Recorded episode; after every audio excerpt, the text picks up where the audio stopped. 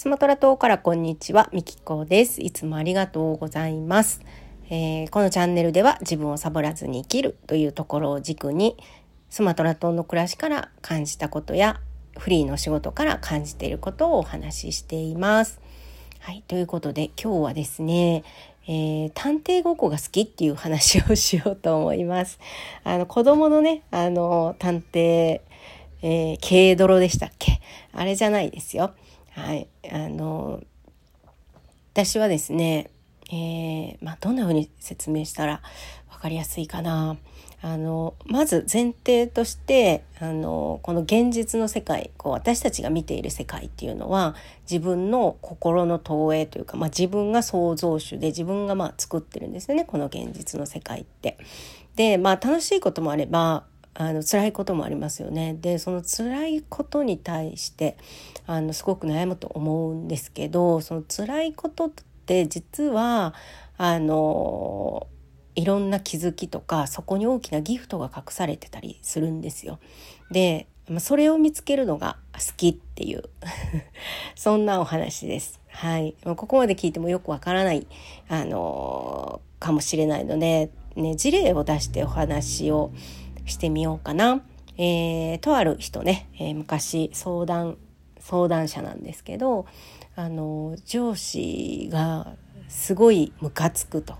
で、まあ、なんでムカつくかっていうとすごいね高級取りなんですよ。あのそこはねあの小さな会社なんだってであの社長の一声で、まあ、何でも決まる給料もそうなんですけど本当に小さい小さい、まあ、家族経営のような会社だったみたいで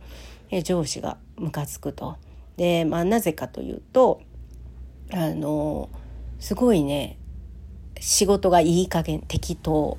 うん、であの社長が見てる時だけコソコソコソっと仕事をしてね、まあ、容量がいいんだって。うん、容量があの良くて。で、まあ、給料も、まあ、めっちゃもらってて。で一方私はめっちゃ頑張って多分あいつよりめっちゃ働いてんのに。全然給料もなんか上がらないしなんか嫌なポジションにいるような気がするみたいな。でもう見てるだけで腹が立つって言ってね、えー、バカらしいと。こんだけ頑張ってるのにってね、まあ、そういう相談をくれた方がいらっしゃいました。でまあ私がねじゃあちょっとまあその相談を聞いて、いろいろじゃあちょっと、まあ、その現実の世界からいろいろ紐解いてみましょうっていうことでね、えー、あのまあ現実の世界でそういうこと起きてるっていう起きてイラつくってことは自分の中にその楽をすることはダメだとかその要領よくするのはダメとか、うん、あの逆に真面目にコツコツ働くことが良いと。自分の中の、まあ、思い込みですよね。うん、あのこの思い込みは別にいいとか悪いとかじゃないですよ。あのその個人の持っているあの捉え方なんですよ。うん、で、えー、自分はダメだと思ってるからそうやってやってるけどそれを見てイラつくってことは本当は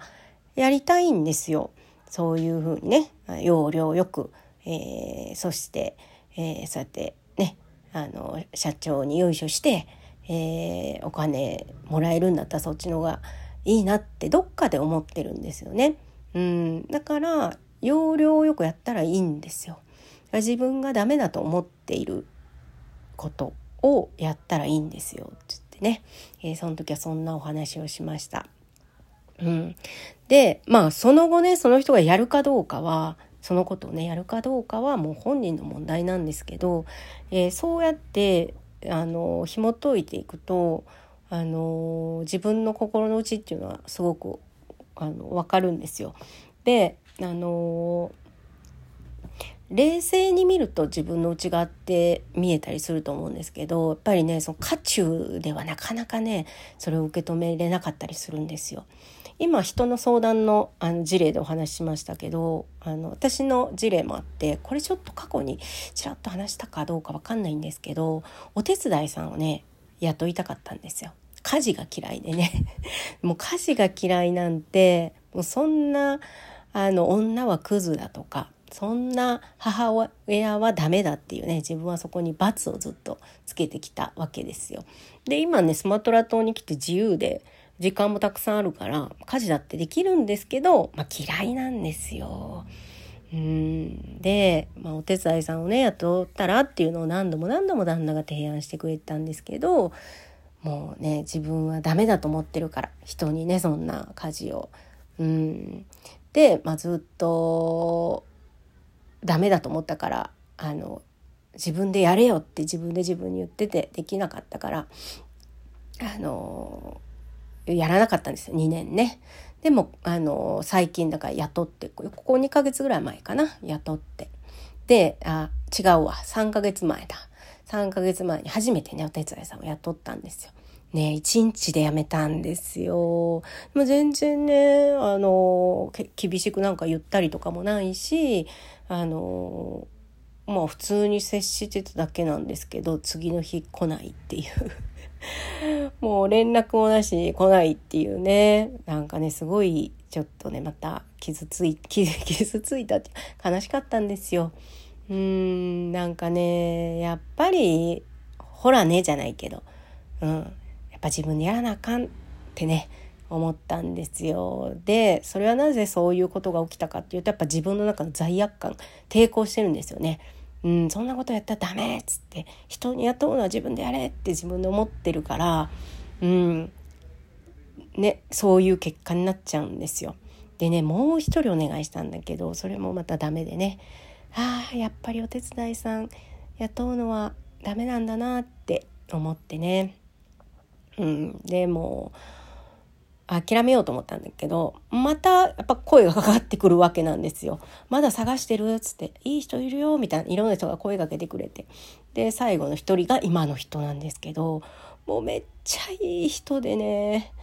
うん。で今ももう下の子があのお手伝いさんの家に遊びに行きました。お手伝いさん午前中なんですよ。午前中終わってあの下の子がね行ってくるわっつって。行ってそこにねヤギさんがいるみたいでヤギとか魚とかねそれ見て遊んでくるっつって出かけてもうねお母さんみたいな遊んだもう本当に良かったなと思ってでもねやっぱ2回失敗したんですよ。でその時はその時また一人探偵ごっこをしてなんでやっといたいけどやっぱ自分の中に罪悪感があるなってさっきのね上司の件とちょっとに似てますよね自分の中でやっちゃダメって。うんそうでほらねっていう現実の世界がこう投影されるわけですよ。うん、で私はもう最後ねやっぱ自分を許す認めるっていうかやってもいいんだよってそのお手伝いさんにお願いすることは悪いことじゃないんだよって、うん、あのそうやってね受け入れることにしたんですよ。怖かった。2年かかりましたね。そう。2年向き合ってでようやくあのまあ、お手伝いさんいいお手伝いさんでやって今はもう最高ですよ。でねまだこれ続きがあるんですけどお手伝いさんを、まあ、今雇ってすごくハッピーになってるんですけど私ね、まあ、料理も嫌いだったらもうどんだけクズなんても みんな思うかもしれないんですけど料理も嫌いで、まあ、好きじゃなくてねうんそれがですね私ね今ね朝ね早く起きてね子供たちのためにスコーン焼いたり今日もね朝からえっ、ー、とハムサンドイッチをね作ったんですよ。家族のために朝食をね、うん、なんかねすごくやっぱりねあれもこれもやらなきゃみたいなところから、まあ、基本的に、えー、お手伝いさんが全部やってくれるから自分がやりたいタイミング作ってあげたいなとかこれ一緒に食べたいなとか子供の学校におやつも出したいなってその自分やりたいなっていう思いの時だけ作ればいいっていうか、うん、そうなってねすごくハッピーで。でもう結果的に私がご機嫌だからみんなハッピーっていうね。うーん。何にも悪いことないのにねすごくね自分の中で罪悪感というかその罪悪感のエネルギーが現実世界に投影されるわけですよ。うんそうそんな感じで、まあ、ケースは違うんですけど大体その起きてる問題を、まあ、具体的に教えてもらってその時に感じてる感情とかえー、そういうのをね教えてもらうと、まあ、大体あの紐解けます。はい、でそれをその現実の世界を変えるために行動するかどうかは別なんですけど、えっと、そういうふうにねあのこういう心が投影してるんじゃないかっていうのは大体あのもう探偵歴も長いんでね 何年ぐらいやってんだろう。もし、うん、楽しくてね、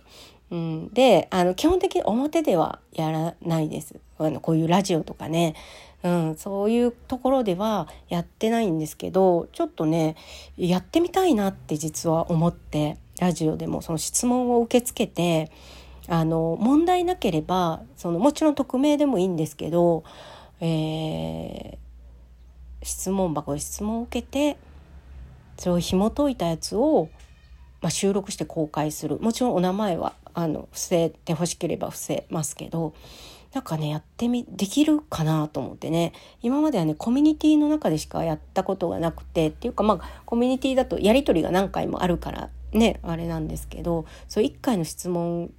で、まあ、どこまでできるんだろうなっていうのでねちょっとやってみたいなっていう気持ちが出てきたのでよかったらあの質問からあの探偵さんお願いしますみたいな感じであの具体的なお悩みとそれで感じてる感情を教えてもらうと紐解いてみたいと思います。もしねちょっと追加情報が必要であればあの